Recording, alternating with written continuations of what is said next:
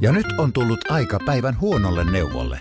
Jos haluat saada parhaan mahdollisen koron, kannattaa flirttailla pankkivirkailijan kanssa. Se toimii aina. Mm. Huonojen neuvojen maailmassa Smarta on puolellasi. Vertaa ja löydä paras korko itsellesi osoitteessa smarta.fi.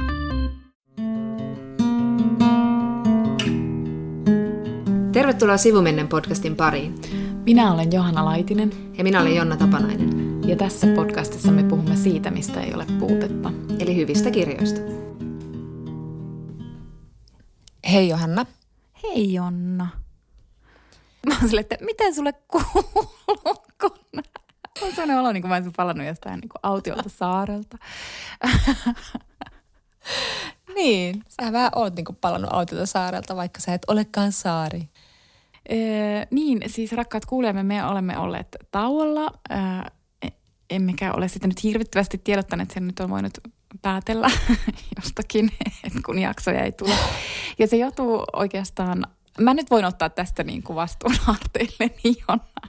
Mutta tämä syksy on ollut vähän kaikin tavoin mulle liikaa ja, ja niinpä minä olen nyt tässä syksyn aikana pitänyt taukoa töistäni, siis palkkatyöstäni ja, ja sitä myötä sitten myös tästä podcastista.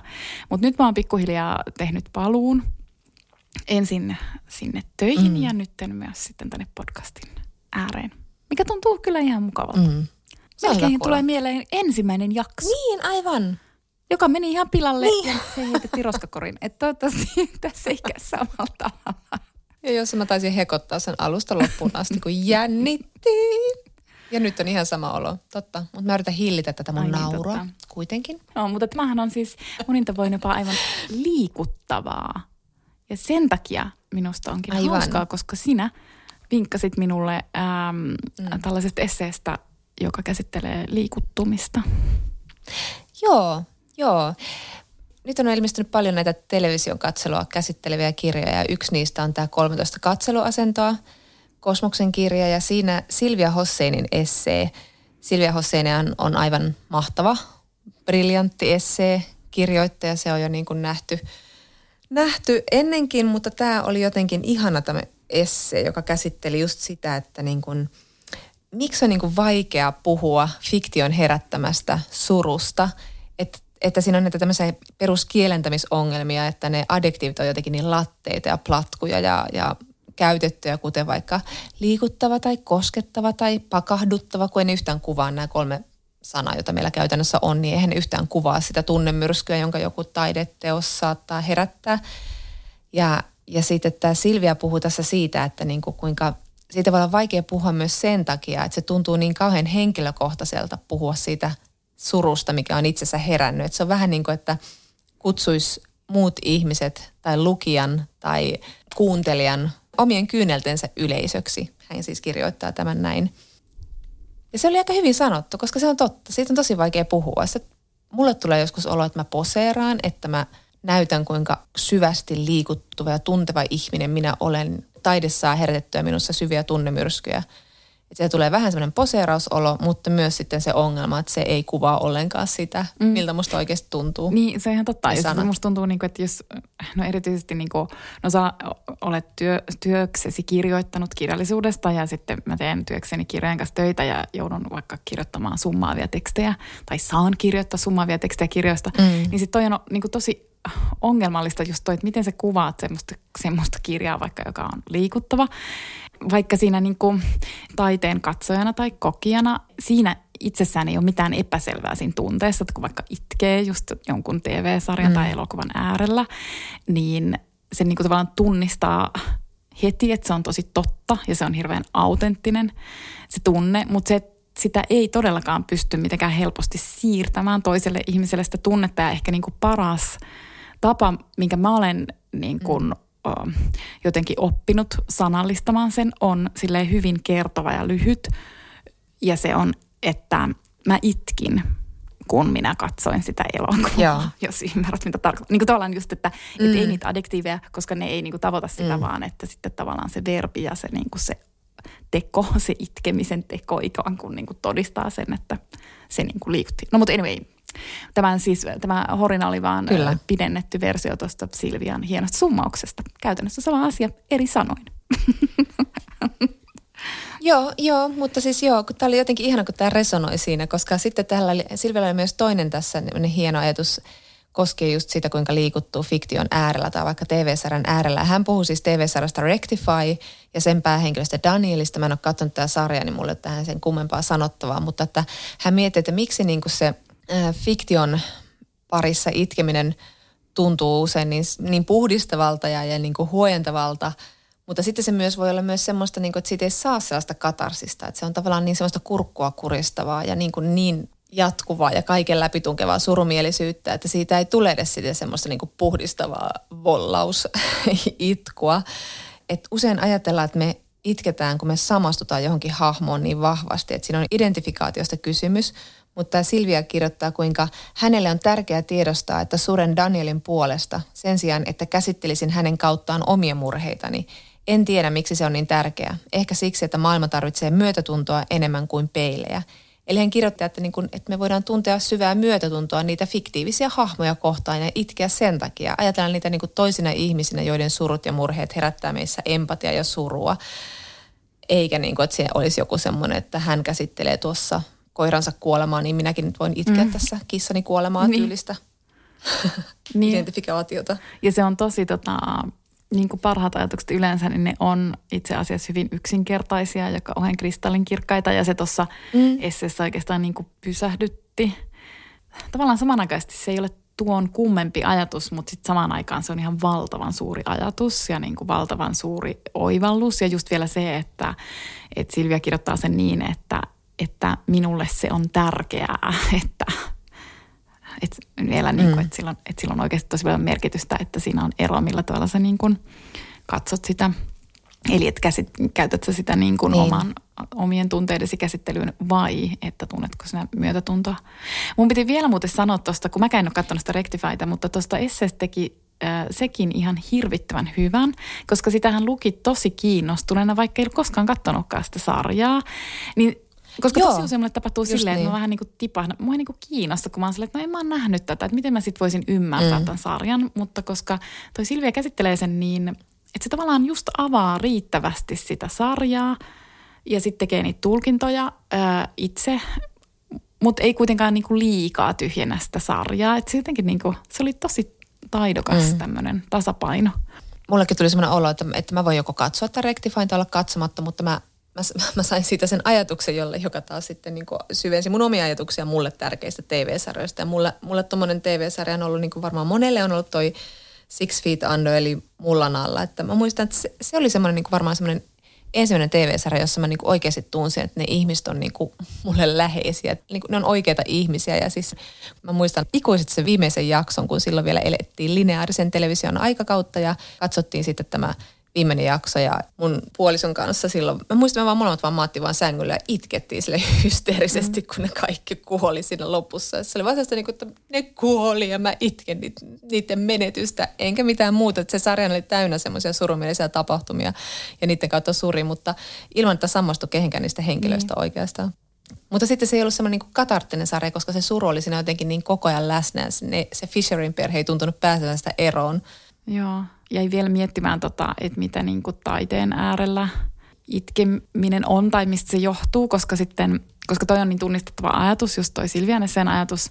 Ja sitten mä mietin, että mä itse asiassa mm. tänä vuonna törmäsin ruotsalaisen kirjailijan Liina Wolfin haastatteluun Dagens Nyheterissä. Ja sitten hän summasi yhden tavan itkeä taiteen äärellä, koska hän on uudelleen ruotsintanut sadan vuoden yksinäisyyttä – ja sitten hän sanoi siinä haastattelussa, mm.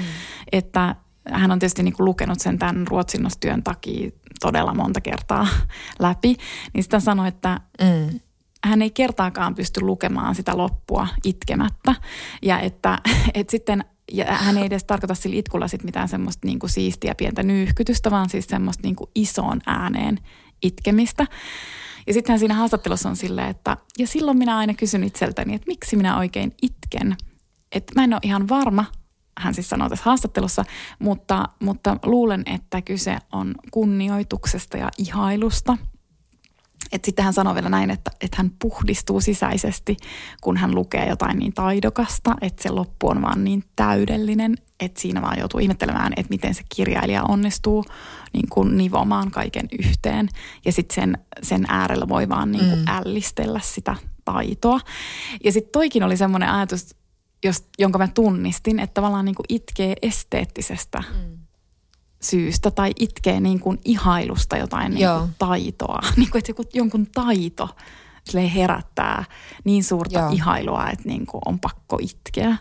Juuri näin. Ja nyt olisi ihanaa, kun mä saisin kerrottua, mikä se lause on. Mutta muista yhdessä Julian Barnesin romaanissa, joka ei mua sinänsä niin kuin jättänyt muun semmoista jälkeä. Mä vaan muistan, että se loppu oli niin esteettisen taidokkaan kaunis, että, että mä itkin sille ihan hirveästi. Se liittyy ihan tosissaan pelkästään juuri tuommoiseen, mitä mä en ole koskaan ajatellut, mutta siis itkua esteettisen mielihyvän äärellä, että joku osaa kirjoittaa jotenkin niin täydellisen lauseen, niin täydellisen lopetuksen jollekin romaanille, että se itketti. Ehkä mä kaivan sen esimerkki Joo, joskus jo kerran. nyt ehdottomasti jakaa se. Sä voit myös jakaa ehkä se jossain Instassa tai muuta. Niin mulle mm, itselle mm, vielä niin. kirjallisuudessa niin kuin tavallaan se estetiikka on tosi kaunis. Tosin sen estetiikan, siinä pitää olla joku sisältö, että se ei saa olla niin kuin vaan kaunis lause, mm. vaan että se pitää olla kaunis lause – joka oikeasti mm. tarkoittaa jotain. Joka niinku, mutta siis silleen, että se on mulle ihan hirvittävän iso luku peruste ylipäänsä niin kuin elämässä.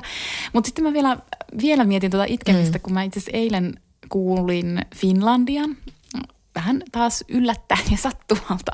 Ja, ja sitten rupesin ihan hirveästi itkemään siinä ja sitten jotenkin mä olin silleen, että miten mä aina niin kuin jaksan itkeä tälle Finlandialle.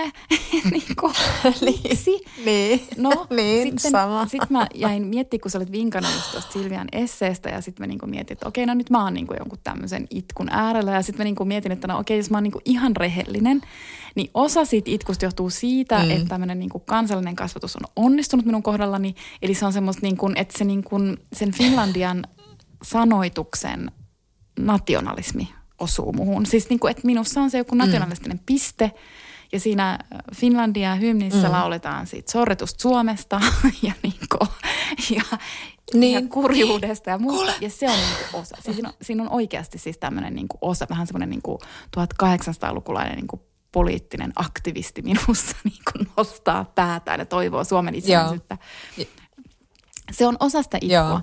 Mutta sitten sit mä kuitenkin mietin, mm. että et siinä on myös osa varmasti sitä estetiikan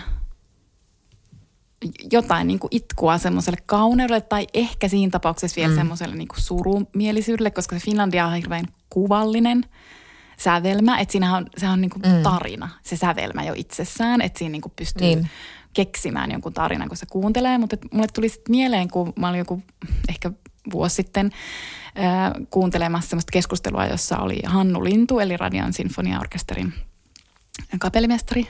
Onhan se hänen tittelinsä. No varmaan. No sovitaan, että on. Menkö? Menkö? Niin. Ei faktoja tarkisteta meille. Jotkut asiat onneksi pysyy samoina, ettei tule liian monia muutoksia. mutta tota, mut sitten tämä Lintu puhui siinä just tästä Finlandia-hymnistä ja hän sanoi siinä, ja mä nyt en muista mitenkään tarkkaa sitaattia, mutta näin mä sen jotenkin ymmärsin, että, että Finlandia on niin kuin loistava esimerkki siitä, että miten niin kuin klassinen musiikki, että se vähän niin kuin osoittaa, että, että se ei ole kulttuurisidonnaista, vaan että ikään kuin ihmisillä olisi myötäsyntyinen taito tunnistaa klassisen musiikin kauneus. Ja hän sitten just kertoi, koska he on käyneet Radion Sinfoniaorkesterin kanssa ympäri maailman esittämässä sitä. Ja että se niin kuin aina koskettaa ihmisiä. Ja niissä tilanteissahan se yleisö ei todellakaan mm. voi itkeä jollekin nationalisti kansallisromanttiselle suomistorille, koska he eivät ymmärrä niitä sanoja. Mutta sitten niin tavallaan, että se sävelmä itsessään mm. on niin, kuin niin liikuttavan kaunis – ja sitten tavallaan, mm. en mä tiedä, toki siis äh, tuli vaan mieleen, että siis sehän oli myös Biafran kansallislaulu silloin 60-luvun lopussa.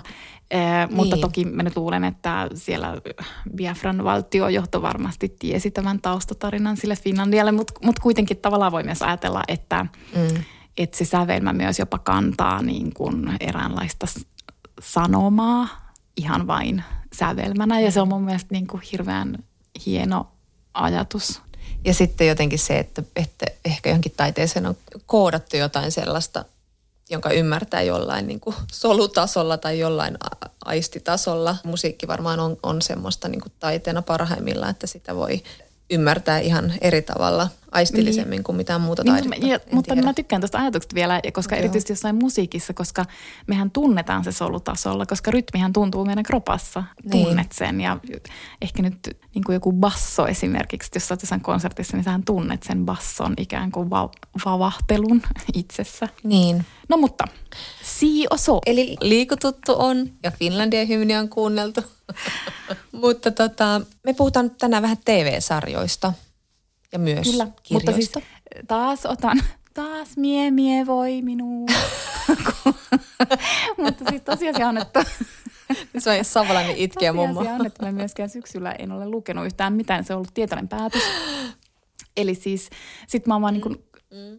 antaumuksella katsonut TV-sarjoja ja leffoja. Ja nyt mä huomaan, että mä oon saattanut jopa niin kuin katsoa niitä ehkä määränsä verran. Aivan. No sekin lupaa hyvää. Sä oot niin kuin elpymässä. Nyt alkaa olla silleen riittää. Nyt alkaa riittää läsettäminen, kuten yhteinen ystäväni sanoo. Mutta siis en mä tiedä, katsotaan nyt sitten. Enköhän mä jatka samaan malliin. Mutta no joo. Se sitten parempaa ihmistä kuin on musta on suorastaan, suorastaan ahdistava tämä nykyinen suoratoistomaailma, koska musta tuntuu, että mä katson vain tämän sarjan vielä ja, sit, ja koko ajan niin tulee ihan pakollista katsottavaa, niitä tuutataan niin kymmenestä paikasta, että ei niitä pysty saamaan kiinni, että jos haluaisi olla jotenkin ajaa hermolla ja tutkia kaikki, joka kiinnostaa, niin siis, ei vaan pysty. nythän noi suoratoistopalvelut myös ihan selkeästi tosi tarkkaan laskelmoi, että tyyliin joka kuukausi pitää tulla jotain tosi kiinnostavaa uutta katsottavaa, että ne Joo. ihmiset saadaan pysymään siellä palvelussa Joo. tietenkin. Toimii, hyvin toimii. Tosi... Nimittäin olen pysynyt kaikilla niillä suoratoistopalveluilla. Samoin mä mun breikkini aikana, niin mä, tämä ei riittänyt sit mulle, että mä en tunnista yhtään tätä sun puhetta, koska siis mä niin oikeasti katoin siis koko, koko siis Netflix ja HBO. Ja sitten loppujen lopuksi mä rupesin vuokraamaan leffoja Elisestä, jos siellä ei ollut, niin sitten mä menin iTunesiin. Okei. Okay. Mutta jotain, jotain niin yhteisiäkin me ollaan katsottu. Ja mä haluaisin aloittaa puhumalla siis yhdessä teemasta ja sitten niin sarjasta, joka niin ei liity siihen, mutta joka herätti minussa semmoisen niin oudon vastareaktion, kun säkin oot nyt katsonut tätä HBOn Undoing-sarjaa, jossa on Nicole Kidman ja Hugh Grant. Ja sehän on siis David E. Kellin käsikirjoittama ja se on Susanne Bierin ohjaama, eli siinä on tämmöinen Dream Team kasassa. Ja se on vähän tämmöinen niin psykologinen trilleri ja heittelee tämmöisiä koukkuja ja cliffhangereita. Että nainen on murhattu, on, on petosta ja valehtelua ja, ja kukasalaa ja niin poispäin. Ja tässä on vähän tämmöistä niin kuin Big Little Lies-henkeä. Tapahtumat kiriytyvät pikkuhiljaa auki ja kaikilla on salaisuuksia. Mutta sitten mä huomasin, että niin kuin mulla alkaa niinku tökkiä tämä yläluokan synkät salaisuudet tyylinen rakennelma, että tässä niinku Nicole Kidmanin perhe on siis tämmöinen niinku törkeän varakas tämmöinen perhe, joka asuu jossain Manhattanilla ovimiehen vartioimassa talossa ja, ja sitten lapsi käy yksityiskoulua ja, ja tota, jotenkin se on niin niin groteskin varakasta, että se alkaa olla ihan jopa vieraannuttavaa, että siinä ei ole, ole edes sitä sellaista niin kuin, millä luokkakritiikki on aina niin kuin osoitettu, että, tai millä niin kuin on aina käsitelty yläluokkaa. Että, että niin kuin Edward Louis, tämä ranskalaiskirjailija, on aina sanonut, että aina osoitetaan, että porvaristo elää rooleissaan ja, ja sitten työväenluokka elää sitä autenttista ja todellista elämää. Niin, niin just tämän tämmöiset niin kuin porvariston roolit ja sitten heidän niin kuin ikuinen usko siihen, että heidän rahalla ja mainellaan he selviävät kaikista vastoinkäymisistä, niin kuin tässäkin se ihan eksplisiittisesti kerrotaan – sitten tota, he eivät joudu kohtaamaan mitään maailman raadollisuuksia, kunnes todellisuus tulee vastaan. Se on hirveän taidokas sarja, mä katson sitä ihan tosi tosi mielelläni, ei siinä mitään, mutta jotenkin mä olen alkanut niin kyllästyä tähän tällaiseen maailmaan, mikä oli vähän Big Little Liesissakin, kaikki on järjettömän rikkaita ja menestyneitä että jos mä haluan nähdä tällaista elämää, niin mä haluan nähdä lisää sellaista niin kuin succession-tyylistä, niin kuin sellaista yveriksi vietyä retostelua, että katsokaa tätä mätää ja likaa, joka kytee täällä näiden rikkaiden ihmisten elämässä.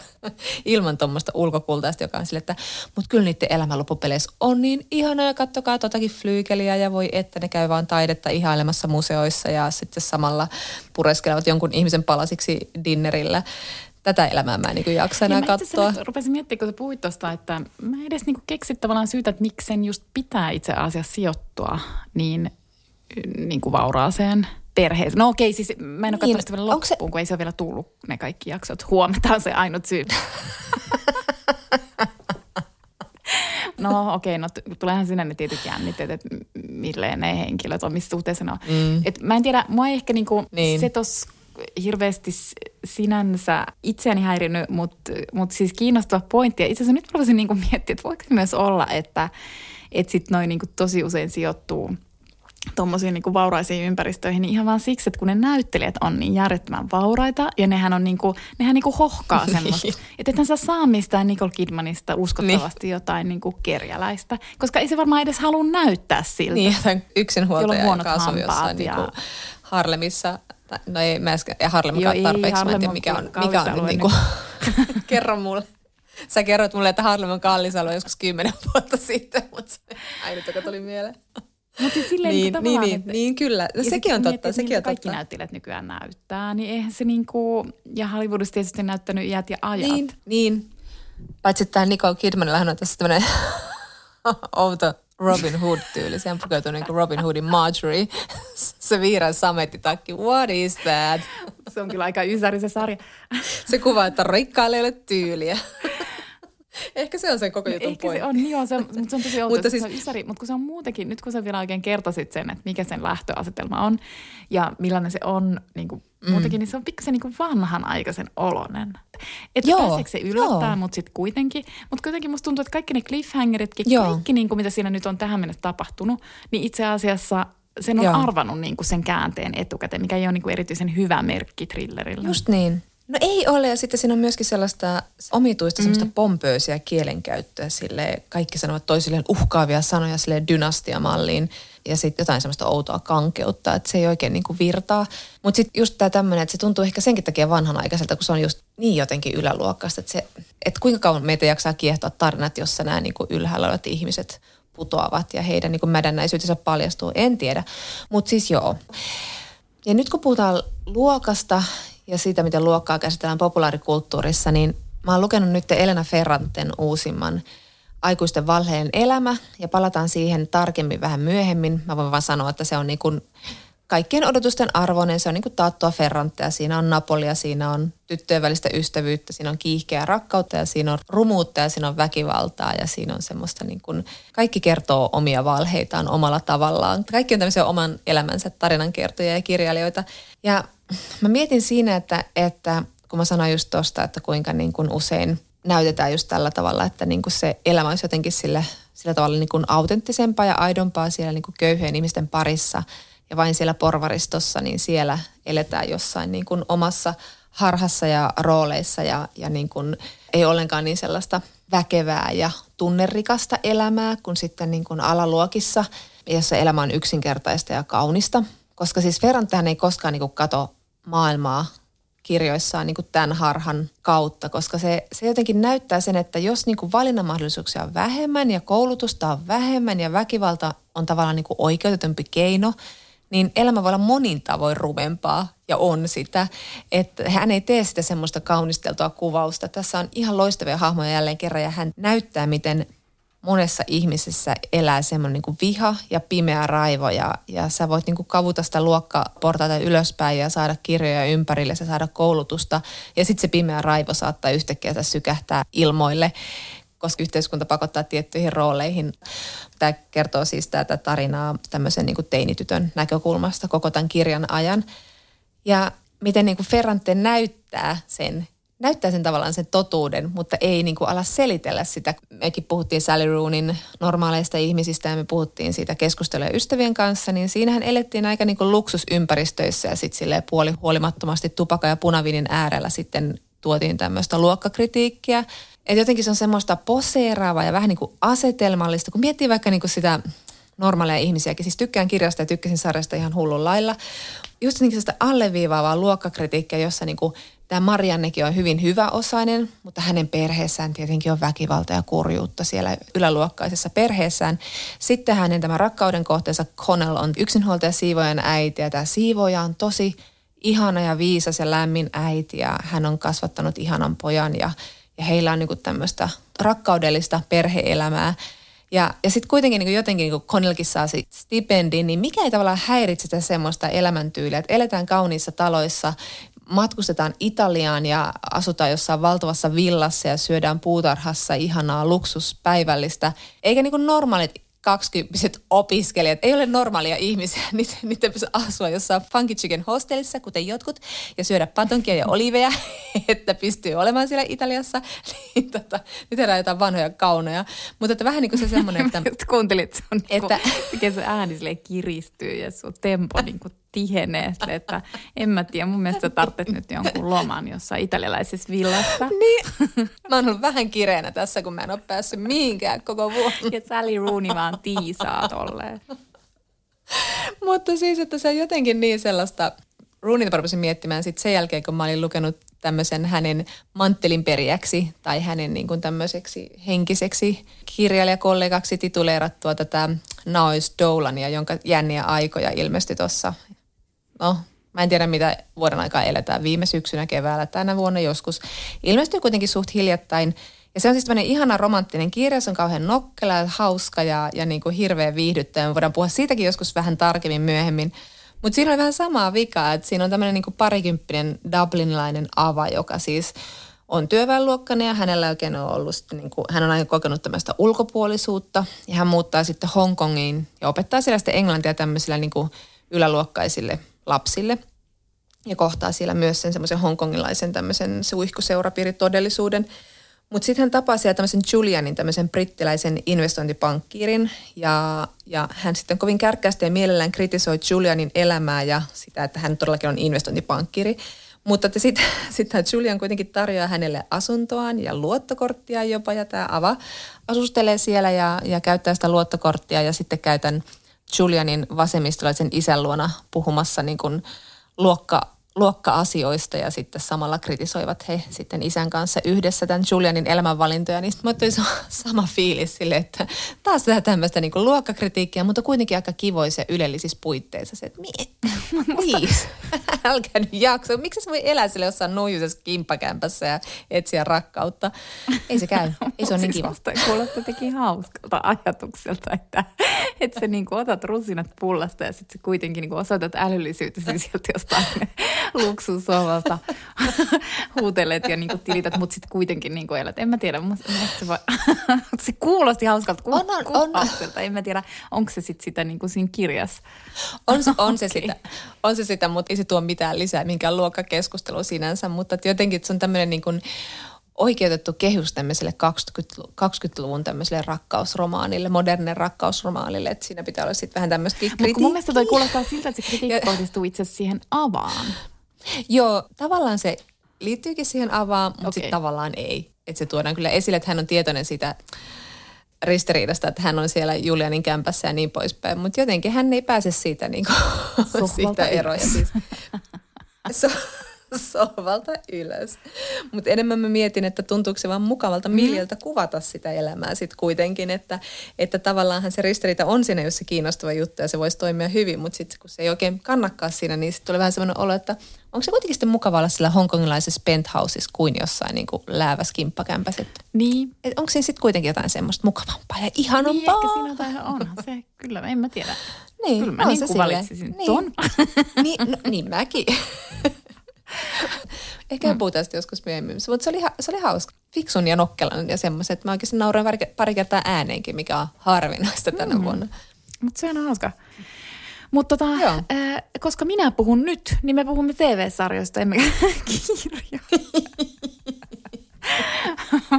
Mutta siis tota, äh, mä itse asiassa ajattelin, että oletettavasti sä kritisoit myös Sherlock och Anarchy-sarjan hulpeet puitteita, mikä on ihan ok. Tämä on tosi kiinnostava. Just niin! Mutta siis tota, se on siis Netflixissä äh, oleva ruotsalainen sarja. Sen on ohjannut sellainen Liisa Langset. Ja lyhyesti siitä sen verran, että se sijoittuu kustantamoon. Ja siis en mä tiedä, koska olen itse alalla, niin siis mä niin kuin ihan hirveästi naurattu tämä asetelma. Mä tämä on aika realistinen kuva, kuvaus kustantamosta. Mutta siis se, Se oli ihana. kustantamoon ja sen kustantaman täytyy käydä tiettyjä muutoksia läpi, jotta se pystyy sopeutumaan tämmöiseen uuteen digitaaliseen aikaan. Ja sitten siellä on tietysti tämmöisiä niin kuin arkkityyppejä, siellä on tämmöinen niin kuin vanhakantainen old school editori. Sitten siellä on tämmöinen nuorekkaampi viestintämarkkinointipäällikkö, joka osallistuu sitten kustannuspäätöksiin, mikä on tavallaan ollut uutta siinä vaiheessa, kun tämä on tullut taloon, tämä viestintä, markkinointipäällikkö. Sitten siellä on semmoinen ihan todella ärsyttävä mm. semmoinen tsemppihenkinen toimitusjohtaja – ja sitten siellä on, no siinä on myös, no on paljon muitakin hahmoja, mutta sitten siellä on hyvin keskeinen hahmo on tämmöinen niin määräaikaisessa työsuhteessa oleva IT-tukihenkilö, semmoinen reilu 20 kundi. Ja sitten sinne kustantamoon tulee heti tässä niin kuin sarjan alussa päähenkilö töihin. Väliaikaisesti hän on konsultti Sofi ja hänen tehtävänsä on johtaa sitten tämmöistä niin kuin muutostyötä siellä kustantamossa.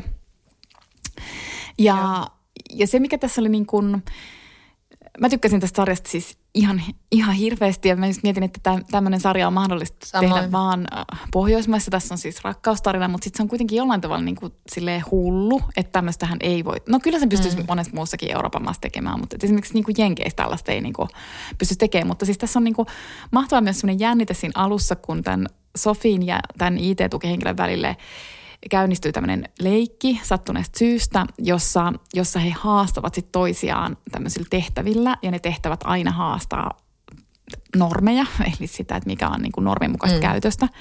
Ähm, ja sitten he niin kuin tavallaan, se on musta tosi hienosti kuvattu, että miten he niin kuin pikkuhiljaa ikään kuin ihastuvat toisiinsa. Ja nyt on kuitenkin niin, mm. että Sofi on, olisiko se joku kolme vitonen suurin piirtein, ja hän on siis naimisissa ja hänellä ja hänen miehellä on lapsia, heillä on siis hulppea asunto, ja kun sanon hulppea asunto, niin se on todella hulppea. Mä en se ehkä, on. Tosin täytyy sanoa, että mäkin ehkä kyllä olin silleen, että herra Jumala, että anteeksi, kellä on tollainen asunto? ja sitten tässä on vielä semmoinen pieni yksityiskohta, että nyt kun olen silmät tapillaan katsonut näitä TV-sarjoja, niin mä katoin, äm, onkohan se Seamorelta tulee semmoinen, onko se nimi Top Dog – mutta se kuitenkin äh, perustuu, hei huom, pohjaa kirjallisuuteen, eli se perustuu Jens Lapiduksen kirjoihin. Aha. Ja se on siis niin kuin Tukholmaan sijoittuva tämmöinen jännäri. Ja sitten siinä on yksi tämmöinen mm. niin ökyrikkaan, tai ökyrikas tämmöinen yritys pohatta. Ja se sattumalta on kuvattu tuossa mm. samassa asunnossa. Ei siis, ole ei todellista. todellista, koska tässä Shallekö Anarkissa, kun ensimmäistä kertaa tavallaan mennään sen Sofin ja sen Sofin miehen himaan. Sitten mä ajattelin, että hä, toihan sen teollisuuspampun. Dogin kämppää. hima. Koska sen myi? Et siis onhan se tosi kuvauksellinen tämmöistä yläluokkaisesta näkökulmasta, koska se on ihan uskomaton, mutta siis, mut se on ihan totta, että et niinku Just tavallaan niin. se olisi voinut ehkä olla vähän sille downgradeata sitä, että kyllä sieltä Tukholmassa on niitä ihan komeita asuntoja muutenkin. Niin ja mä mietin sitä, että jotenkin tuntuu, että aina kun mä katsoin jotain Tukholmasta sarjaa, niin siellä ollaan jossain niin kuin Östermalmin jossain niin kuin poskämpässä. Niin. Melkein aina. Tuohon liittyen on pakko vielä sanoa, no ehkä me puhutaan tästä joskus myöhemmin, mutta kun mä oon kiinnittänyt huomiota siihen, että erityisesti Ruotsissa mun mielestä noissa ruotsalaisissa sarjoissa ja leffoissa on ehkä ruvennut menee pikkusen överiksi myös se niin kuin hyvännäköisyyden taso. Siis mä tarkoitan ihan kaikkea niin kuin, aivan, siis tavallaan miljöitä ja muuta. Siis että niin kuin, ne alkaa olla niin kuin, mm, mm. Sille ihan järjettömän style. Ja nyt viimeksi mä katsoin siis sitä, mitä viimeksi todellakaan viimeksi, vaan siis jo kuule siitä monta viikkoa aika. niin, mä katsoin sen nuoren Vallanderin. Sitten mä ajattelin, että tämä ei ole siis okay, todellinen. Joo. Se on värimääritelty ihan siis todella kummallisesti semmoiseksi vähän niin kuin diskovär, diskoväreillä, semmoisilla 70-luvun okay. diskoväreillä. Ja sitten niin kuin tyyliin, okay. että jos, se, jos siellä on joku poliisilaitos, niin kyllähän me tiedetään, miltä mm. työpaikat näyttää tai joku poliisiasema vielä, niin, niin sitten se on niinku sellainen ihan superstylattu. Se on niinku joku arkkitehtitoimisto. Sitten mä että pitäisikö ehkä vähän miettiä, että mikä on niinku uskottavaa siinä niinku, näin. Että siis kyllä sille Just niin, just niin. Kyllä mä tunnistan tuon niin, kritiikillä vedetty... myös. Niin kuin tavallaan, että ehdottomasti. Mutta, joo. Mutta joo. Mutta tulihan tämä vähän ilmi, niin kuin, muista kun viestiteltiin, kun katsottiin Yle Rauhantekijä, niin oli sille, että – No voi mm. herran jumala, kun joka ikinen neuvottelu ja keskustelu käydään jossain valkoisen ja harmaan ja niin kuin hyvin graafisissa sävyissä ja huoneissa. Se, että ei tommonen ole neuvotteluhuone. päällä ei, ei ne ole tollasia. Me kaikki tiedetään, mitä ankeita on neukkarit. Kashmiria päällä neuvotellaan rauhansopimassa. Mikä siinä?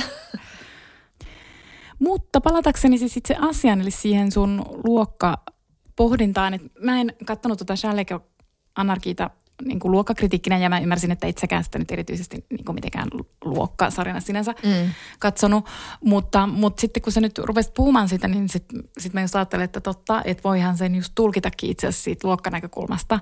Että mä itse silloin, kun mä katsoin sitä, niin mä tulkitsin sen ehkä enemmän semmoiseksi hyvin niin kuin ajassa olevaksi, ja kun se koko sarja on niin ajassa, mm. niin tämmöiseksi niin kuin keskiluokan lempiharrastukseksi, jota myös siis itse harrastan. Mm. Eli niin kuin pohdinnaksi siitä, että, että miksi yltäkylläinen elämä ei tuokkaan tyydytystä mm. ihmiselle. Mm. Mutta mä niin jäin oikeastaan vielä pohti tuossa niin etuoikeutettua asemaa mm. ja sen pohtimista ja erityisesti sen ääneen pohtimista, koska mä huomaan, että mä oon pikkusen niin kuin väsynyt siihen, että nykyään niin kuin etuoikeutetut ihmiset aloittaa kaikki puheenvuoronsa sanomalla, että minä olen etuoikeutettu ja sitten ne jatkaa jotain ihan mitä tahansa hölinää. Mm. Ja ne ikään kuin siis tavallaan, ikään kuin se on vaan semmoinen tarra, joka laitetaan aina siihen puheen alkuun. Mm. Ja sitten sillä niin kuin lunastetaan oikeus puhua. Joo ja sitten mä oon ehkä, ehkä mä oon siis sikäli siis, mä oon ehkä kahdesta syystä väsynyt siihen, että toinen syy on se, että jos ei oikeasti siis halua ikään kuin pohtia sitä etuoikeutettua asemaa niin kuin oikeasti tosi syvällisesti, mm. niin ehkä sitä ei sitten tarvitse pohtia. Ehkä sen voi jättää sen duunin joillekin, jotka sitä osaavat pohtia tai haluavat pohtia. Ja toinen on sitten ehkä se, että periaatteessa mä siitä kuitenkin olen myös sitä mieltä, että kaikilla on oikeus puhua. Mm. Että vaikka sä olet siis niin kuin keskiluokkainen ja hyvin voiva ihminen, niin sulla on silti niin kuin oikeus ikään kuin puhua omista kokemuksista. Mm. Ja siitä johtuen mä niinku kuitenkin, että vaikka tuossa Shalleko Anarkissakin, niin että siinä oli niitä etuoikeuttaa ihmisiä, niillä oli niinku ongelmia, mutta silti mä niinku huomaan, että mä edelleen ja varmasti mä tuun ikuisesti tykkäämään myös niinku keskiluokan kärsimysnäytelmistä. Joo, kyllä. Ja, ja just silleen ilman, että niiden tarvitsee mitenkään selitellä sitä sen kummemmin. Mm. Et, et niin kun, mutta sitten kun sä just puhuit vielä tuosta niin luokkanäkökulmasta, että ehkä mä niin kun, mun mielestä ehkä suurin heikkous tuossa sarjassa oli siis se päähenkilön aviomies, mm. joka oli siis hahmona tosi yksulotteinen. Se oli niin kuin semmoinen paperinukka liike. Joo. Sehän ei tuntunut kauhean todelliselta edes. Siis sehän, siitähän tuli vähän semmoinen fiilis, että siis onko toi niin kuin, että yritetäänkö tässä esittää jotain sosiopaattia? Joo, joo siis, just niin. Siis tiedätkö, just niin. että yritetäänkö tässä esittää, että se on niin kuin jotenkin hyvä perheenisä vai että se on niin kuin sosiopaatti? Että mä en niin kuin ihan... Juuri näin, juuri näin. ihan samat sitä. ajatukset. et koska, ja Eikö se Sofiakaan oikein ymmärtänyt? Oliko se sosiopaatti niin, siis, ihana et En mä niinku ihmettele, että Sofia haluaa lähteä siitä niinku sen kultaisesta häkistä, kun se oli hullu se mies. Mutta sitten niinku tavallaan sillähän oikein alleviivattiin sitä, että miten se niinku todella yläluokkaisen vauras elämä, että se on sitten semmoista inhottavaa ja, ja kamalaa ja sen takia se Sofi ikään kuin haluaa hylätä sen. Niin ja vieraan tuntuu, niin kuin heillä on tämä ihana yhtä yläluokkainen ystäväpariskunta, joiden kanssa käydään kylpylässä ja dinnereillä ja ollaan, vietetään ihanaa aikaa niin sitten tämä, tämä nainen kertoo, että kuinka hänelläkin on ollut välillä raskasta ja hän on uupunut ja hän on ollut masentunut, mutta, mutta nyt hän käy semmoisessa terapiassa, että hän ei enää tunne yhtään mitään. Sellainen porvaristo, joka on täysin vieraantunut omissa tunteistaan ja elää ja esittää niitä rooleja, joihin ne on niin kuin määrätty ennalta.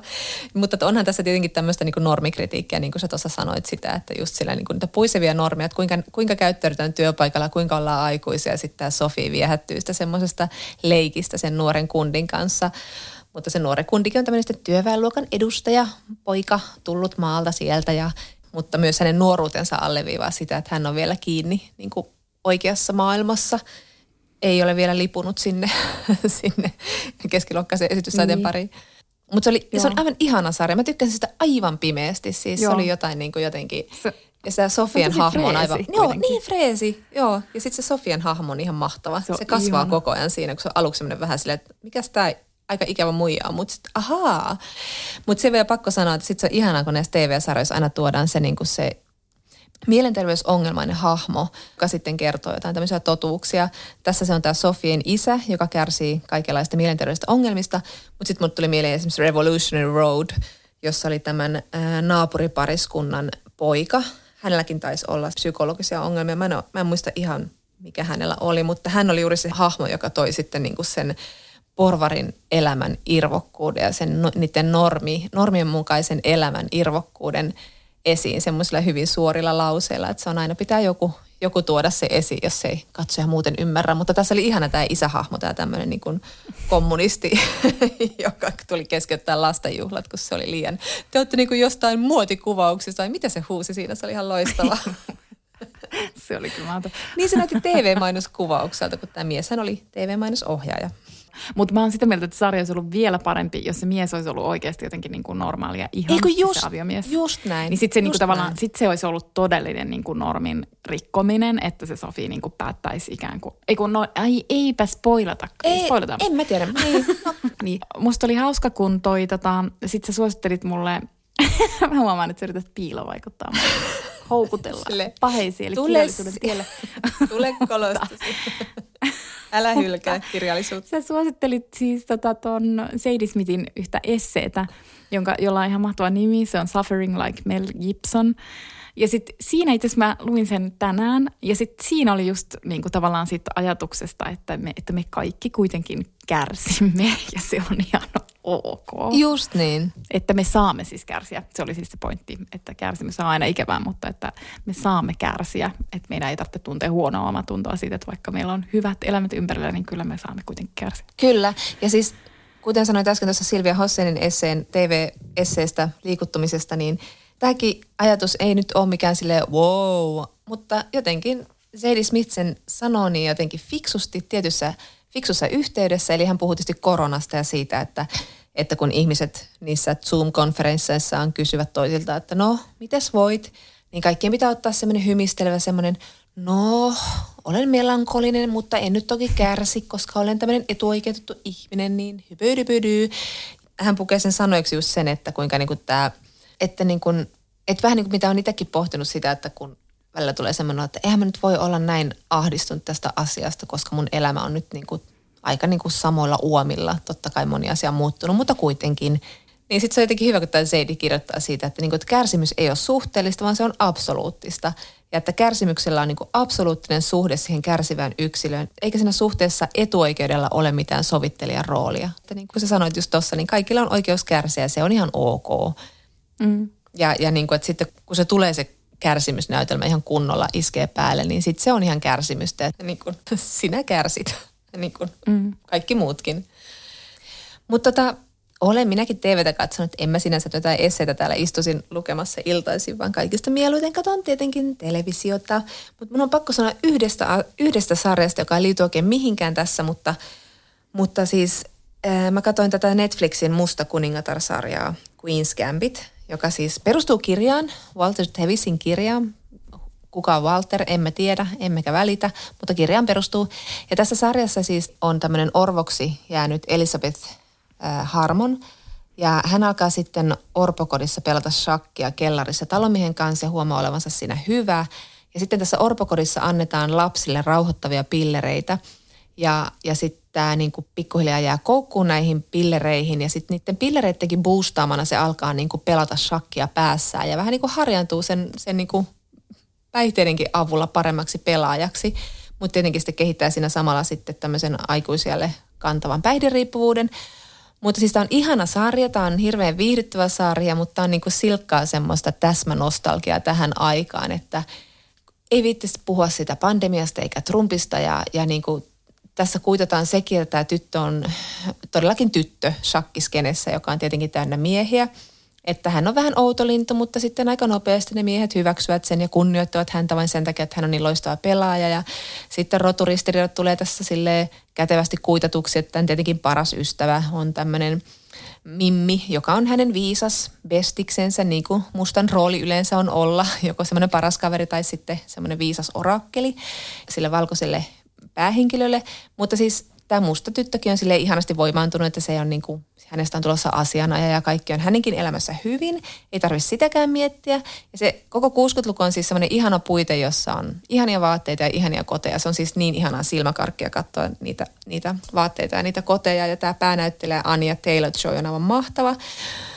Mutta sitten tässä on vielä tämmöinen, niin tämmöinen Amerikan nostalgiapuite, että tässä hänen pahin vastustaja on tietenkin venäläinen niin kuin amerikkalaisen ennen vanha oli, että, että kunnon niin kuin simple life. Ja, ja siis ei siinä mitään, että ei sen tarvikaan nyt ottaa kantaa yhtään mihinkään. Mutta jollain tavalla se sitten kuitenkin, varsinkin ehkä se, että sen sukupuoli kuitataan niin helposti, niin se tekee sitä vähän sitten kuitenkin tylsän tämmöisenä niin kuin draamasarjana. Tai että vähän se, että kun se on niin irti sitä todellisuudesta. Mutta se, millä se on niin kuin todella irti todellisuudesta, on se, että kuten sanoin, niin tämä tyttö pelaa sitä shakkia, niin pikkuhiljaa nämä miehet, jotka hän voittaa, niin kaikki niin suhtautuu hänen tosi kunnioittavasti. tässä niin nämä miehet alkaa siis kannustaa, tukea ja jopa niin auttaa monin tavoin tätä Bethia, että hän niin pärjää tässä shakissa. Silleen, tämä on niin, niin, niin syvästi todellisuudesta vieraantunut, kun me tiedetään, me ollaan puhuttu siitä, että mik, miksi miehet ei, niin kuin, voisiko ne joskus niin kuin fanittaa ja kannustaa ja tukea ja vaikka lukea niitä naisten kirjoja ja kuunnella niiden musiikkia, olla siellä eturivissä riehumassa ja niin poispäin. Että, että tässä on, tässä on tämmöistä niin ihanaa lohtu-TV elementtiä, että siellä ne miehet kaikki niin kuin hurraa Bethille, on silleen hyvä B, ihan niin kuin sydämestään. Ja ihan pyyteettömästi myös, että siellä on totta kai myös romantiikkaa aika paljon, mutta koska tämä on 20-luvun sarja, niin eihän tässä nyt tietenkään se romantiikka voita sitä shakkia, vaan se shakki on se Elisabetin todellinen rakkaus. Mutta eikö se ole ihanaa? No on, ja sitten tavallaan mä niin kun mietin, koska mä tuun puhun nyt vähän tuosta samasta aiheesta, mutta mulle vaan tulee tästä mieleen, että tavallaan kun toi on historiallinen sarja, mm. niin sitten tavallaan historialliselle sarjalle kuitenkin se historia luo tietyt puitteet. Mm että jos toi sarja sijoittuisi nykypäivään, niin silloin siinä olisi ehkä helpompi ottaa vastaan jotkut hurraavat miehet niin, jollekin niin. tytölle. Koska se olisi ehkä kuitenkin jotenkin sille, että okei, no ehkä jossain nykypäivän hetkessä voisi olla joku paikka, jossa tapahtuu noin. Niin. Mutta se sijoittuu 60, eikö niin, että tämä on 60-luvulle sijoittuva. Niin sitten me niinku tiedetään, että sen täytyy olla rinnakkainen todellisuus, jossa noin olisi tapahtunut, koska niin ei oikein, niin kuin me vaan tiedetään se, että sillä tavalla ei vaan oikeasti olisi siis missään nimessä ei, tapahtunut. Ei, se jotenkin nauratti mua siis lähinnä tässä, että en mä tästä mitenkään, tämä on, tämä on hirveän niin sulo, sulonen sarja kaikin tavoin, että toi oli tuossa se toinen, yksi sulonen elementti siihen päälle sille, että kumpa vain. Mutta kuitenkin minä, minun tuota, oikeastaan viimeinen aiheeni on äh, tällainen niin kuin hömpän puolustuspuhe ja, ja niin kuin kritiikin kritiikki, koska Netflixissä ilmestynyt syksyllä tämmöinen tosi tosi iso romanttinen sarja, varmaan nyt sy- syksyn suurin romanttinen sarja, eli Emily in Paris, joka kertoo tämmöisestä chicagolaisesta mimmistä, joka päätyy Pariisiin töihin niiden tämmöisen markkinointifirman sisäisessä siirrossa. Ja siis äm, se on ihan, minä katsoin sen oikein tyytyväisenä läpi, mutta mm. se nyt ei ole todellakaan maailman paras ro- romanttinen sarja, mutta siis jos tarjontaa ei siinä vaiheessa muuta ollut, niin se katto kauhean mielellään ja sitten katsoi sen Pariisin takia ja niin edelleen. Mutta siis mä oikein niin yllätyin sen jälkeen, kun mä heti kun mä katsoin sen tosi nopeasti ja sitten sit kirjoitettiin tosi paljon, eli sitä katsottiin myös laajalti, mutta mut sitten myös siihen kohdistuva kritiikki oli tosi tosi suurta. Ja oikeastaan se kritiikki käsitteli niin kuin enimmäkseen kahta asiaa. Ja toinen asia oli se, että sen sarjan välittämä kuva Pariisista ei ole realistinen, oli toinen kritiikki. Mm-hmm. Ja sitten toinen äh, kritiikki oli se, että se sortuu stereotypioihin. Eli sitten tällä päähenkilöllä oli esimerkiksi baskeri päässä ja hän kävi ostamassa jotain, mikä se nyt onkaan se suklaa croissantti. Mun mielestä hauska yksityiskohtaisessa kritiikissä oli se, että, että olikohan se Vogue, joka haastatteli niin kuin Pariisin tämmöisiä muotiasiantuntijoita ja sitten ne oli ihan silleen, että, että se edes päähenkilö ei näytä parisilaiselta, että koska sen tyyli ei ole yhtään parisilainen. että voiko niin kuin stereotyyppisempi vastaus. Indeed, todistitte kaikki stereotypiat oikeaksi. niin, niin, siis todellakin, että, että parisilaiset pukeutuvat todella paljon yksinkertaisemmin. Ja sille, että niin on tavallaan, kun se on sen koko sarjan pointti, se tulee sinne ekassa sarjassa esille, että sille päähenkilölle se on jenkki. Niin. Eli se, sillä, on niin kuin, sillä ei todellakaan ole parisilaista tyyliä. Näin. Ja siis vaikka se ei ole paras näkemäni romanttinen sarja, mutta mä kuitenkin niin puolustan itse asiassa sarjaa tuolta kritiikiltä, mm. koska mun mielestä äm, niin kuin se kritiikki kohdistuu toiselta osaltaan siihen lajityypin valintaan. Mm. Äm, niin totta. Mm. Eli e, eikä siis siihen, että miten se onnistuu siinä lajityypissä. Aivan, aivan. Eli tavallaan, niin kuin, tai mä ajattelen, että hyvä kritiikki on sitä, että siinä niin kuin ymmärretään, että mitä ne tekijät ovat hakeneet. Eli tässä tapauksessa ne on hakeneet hyvin tämmöistä höttöistä, romanttista satua. Mm. Ja miten ne, arvi, miten ne onnistuu siinä, sitten olisi se kritiikin toinen osa, että onnistuvatko he niin kuin tässä Aivan. ajassa tässä lajityypissä. Mutta sen niinku suurin pointti siinä kritiikissä on se, että se ei ole niinku realistinen sarja, se ei edes, se ei edes yritä olla. Siis Älä! Se on siis tämä siis Darren Star, siis tämä Sinkkuelämän sarjan niin, niin, aivan. se puvustaja on sama puvustaja kuin Sinkkuelämässä. Tämä sama keskustelu on käyty jo Sinkkuelämän sarjasta, että mitenkä Carriella on varaa asua siinä asunnossa. niin kuin, näin, kun se ei ole niin kuin, tavallaan sen pointti, aivan. vaan että sun pitää niin kuin, ottaa se satuna ja hyväksyä se, että se on satu. Ja sitten jos haluaa nähdä realistisen kuvan Pariisista, ja se on tosi karu kuva, koska sehän on niin kuin, rasistinen kaupunki, se on niin kuin, hierarkinen kaupunki, mm. sulla pitää olla niin kuin, rahaa, taustaa, ulkonäkö, jos sä haluat pärjätä siellä. Niin Se, on musta, se on musta tosi kiinnostavaa, niin kuin olisi nähdä se niin kuin parisilainen todellisuus, mutta tämä ei ole se sarja, joka vastaa näihin kysymyksiin. Että se vastaus pitää hakea jostain aivan muualta.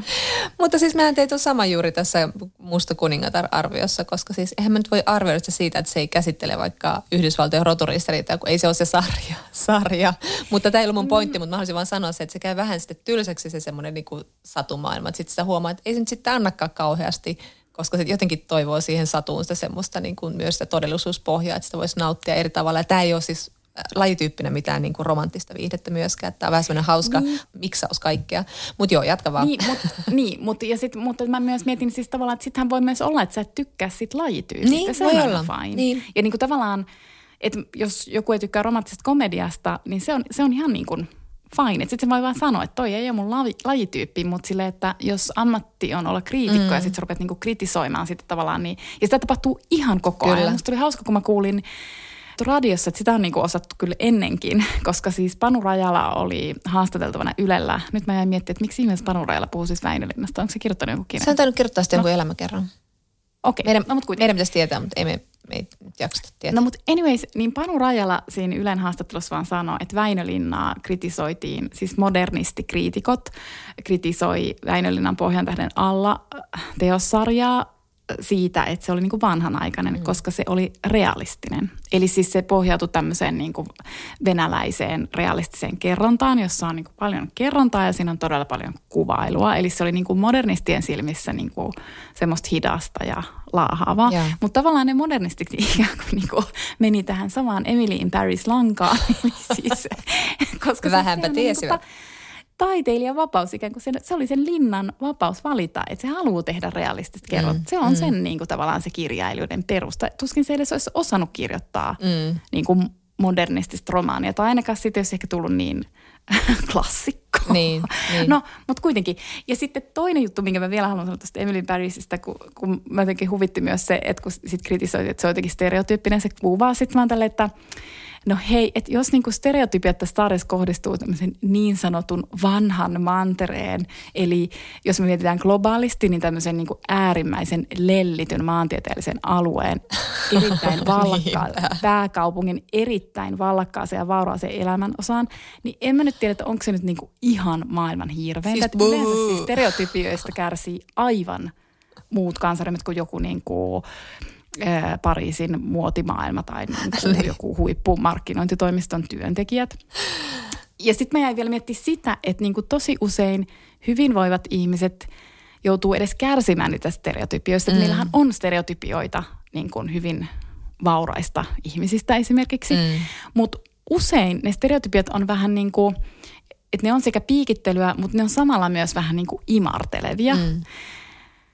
Et mä niinku mietin, että ne on vähän samanlaisia kuin mitä työpaikkahaastattelussa, kun ihmiseltä kysytään joku heikkous ja sitten se sanookin semmoisen niinku NS-heikkouden, joka onkin, oho, sattumalta se onkin niinku vahvuus. Niin. Niin. niin mun mielestä niinku vallakkaisiin ihmisiin kohdistuvat stereotypit on samanlaisia. Niin, ne on aivan. niinku tavallaan vähän inhottavia, mutta sä kuitenkin haluat, että sulla on niinku Niin. se stereotypia. Eli että vaikka sä oot sn- snobi pariisilainen, mm. koska siis se on ihan makeeta olla snobi pariisilainen.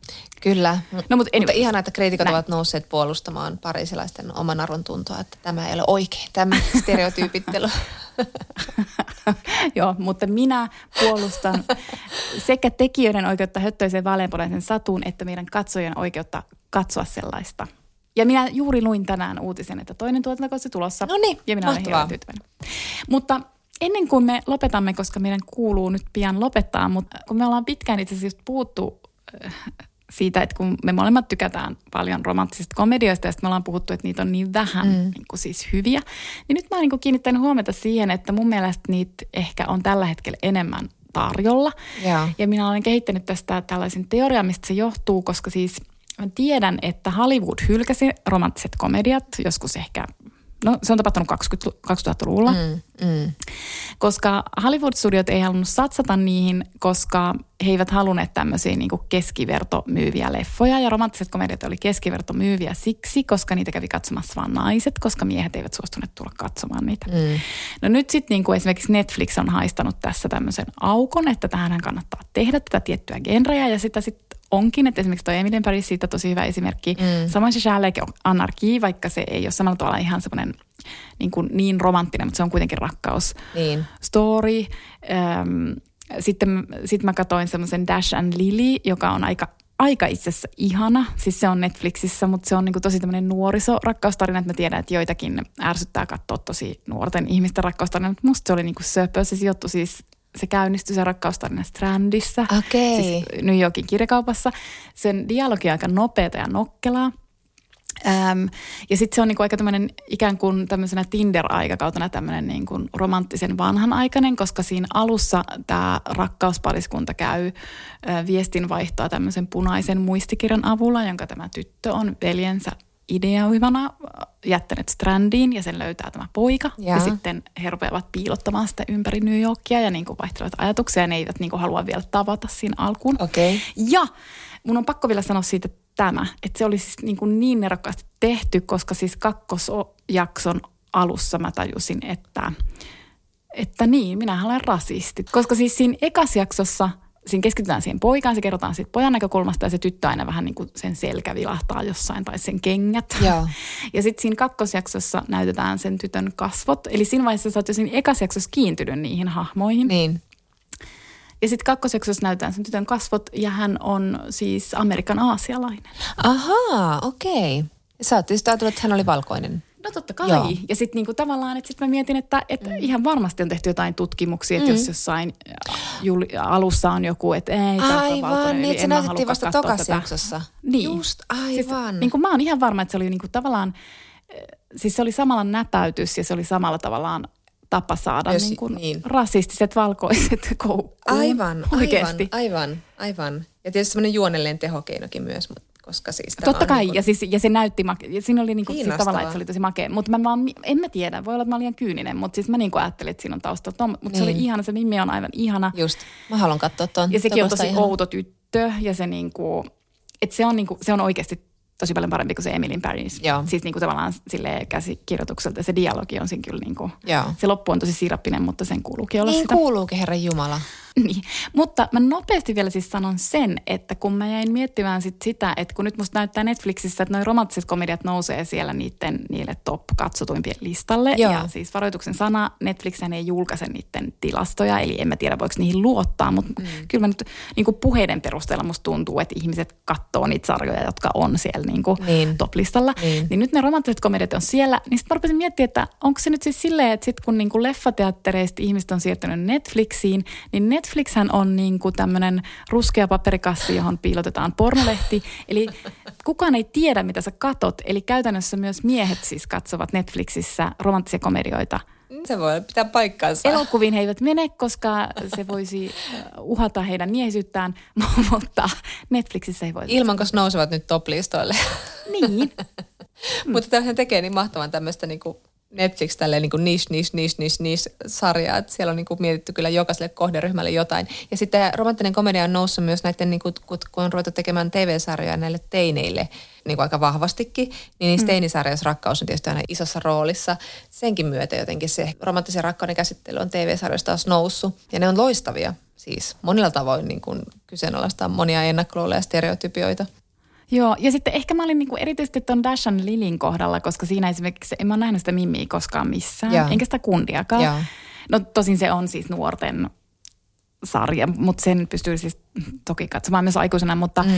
että tietysti siinä pitääkin olla freesejä kasvoja, mutta sitten mä mietin, että musta on kuitenkin, niinku, kun jossain vaiheessa mä olin tosi huolissaan, että nyt Netflix vaan tekee jotain algoritmin pohjalta Niinpä, niin. niin kuin sarjoja, niin kuin toi The House, House of of Cards. Cards, niin, joo. Et sehän oli täysin suunniteltu niin kuin algoritmin mukaan, niin sitten niin kuin sen, siis siinä oli niin näyttelijävalinnat tehty algoritmin mukaan. Että ketä näyttelijöitä katsotaan eniten Netflixissä. Ihan totta. Ja ne valitaan. Mutta siis funny enough, kuten, tiedä, kuten olemme oppineet, että algoritmi ei todellakaan tiedä kaikkea. Että kun sitten niin algoritmin ulkopuolella on muu maailma mm. ja sitten yhtäkkiä Kevin Spacey, onko se nimi Kevin Spacey? Joo, joo. Yhtäkkiä se on jossain niin kuin seksikohuissa. Niin. Tätä ei algoritmikään muuten tiennyt. Algoritmi ei voi koskaan ennustaa, kuinka typerästi oikea ihminen voi käyttäytyä. niin, niin sen takia Se on meidän niin kuin tosi- pelastus, meidän typeryytemme.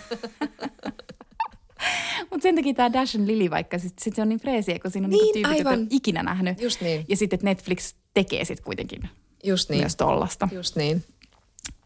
Okei, mä... No niin, nyt mä rupesin tälleen konekivääri puhumaan, kun mä silleen, että apua, meidän pakko lopettaa. Pakko Ei, ei tässä nyt mitään hätää. Puhutaan nyt samalla rahalla kerrankin enemmän kuin kerta pitkästä aikaa puhutaan. Mutta siis mä haluan vielä sanoa sen, että kun nyt tietysti joulun alla tulee näitä rakkauselokuvia, niin nyt on tulossa siis tämän vuoden niin tämmöinen hitti joululeffa on Happiest Season. Ja se on siis äh, kahden lesbon välisestä rakkaudesta kertova rakkauselokuva. Äh, ja siinä on siis Kirsten Stewart ja sitten toi Mackenzie Davis, joka on kanssa aivan ihana näyttelijä, niin sitä mä odotan ihan hirveästi. Tämä on niinku kuulostaa, sen trailerikin näytti hyvältä, että se oli hieno ehkä trailer. kerrankin on niinku hyvä romanttinen joululeffa tulossa. Sitten mä katson vaan uudestaan? Love Actuallyä, koska sehän on kuitenkin loppupeleissä ihan kiva. Tämä ei ole edes ironia, mutta joo. Ei todellakaan. Se ei ole kenenkään mielestä mitään ironiaa. Kyllä se, se on cancelattu jo moneen kertaan, mutta me ei olla saatu Ai. viestiä sitä memoa. Mm. joo. Minä katson ruusunpunaisten silmällä siihen läpi sitä elokuvaa. Kyllä. Aina ikuisesti. Mutta viimeksi kun mä katsoin sen, niin mä oon että no okei, mä oon joko katsonut sen liian monta kertaa, tai siinä ehkä aika alkaa vähän purra, mutta... No se voi olla. Julkisesti. Se voi olla. Love actually forever. Koska sä oot selvästi mennyt vähän kierroksille, meidän täytyy lopetella. Ensi puhutaan jostain kirjoista, telkkarisarjasta katsotaan nyt, mutta siis vahva paluu on tehty. Kyllä. Hyvää yötä. Pus, pus. Hei hei. Ja nyt on tullut aika päivän huonolle neuvolle. Kysy tarotkorteilta, mikä korko sinun kannattaisi valita. Oi, kappas, aurinkokortti. Voit unohtaa kaikki korot. Keskity vain sisäiseen matkaasi. Huonojen neuvojen maailmassa Smarta on puolellasi. Vertaa ja löydä paras korko itsellesi osoitteessa smarta.fi. Hirmuinen hintakaattori on haukannut hinnat aivan palasiksi. Nyt puhelimia, televisioita, kuulokkeita ja muita laitteita haukatuin hinnoin. Niin kotiin kuin yrityksille. Elisan myymälöistä ja osoitteesta elisa.fi.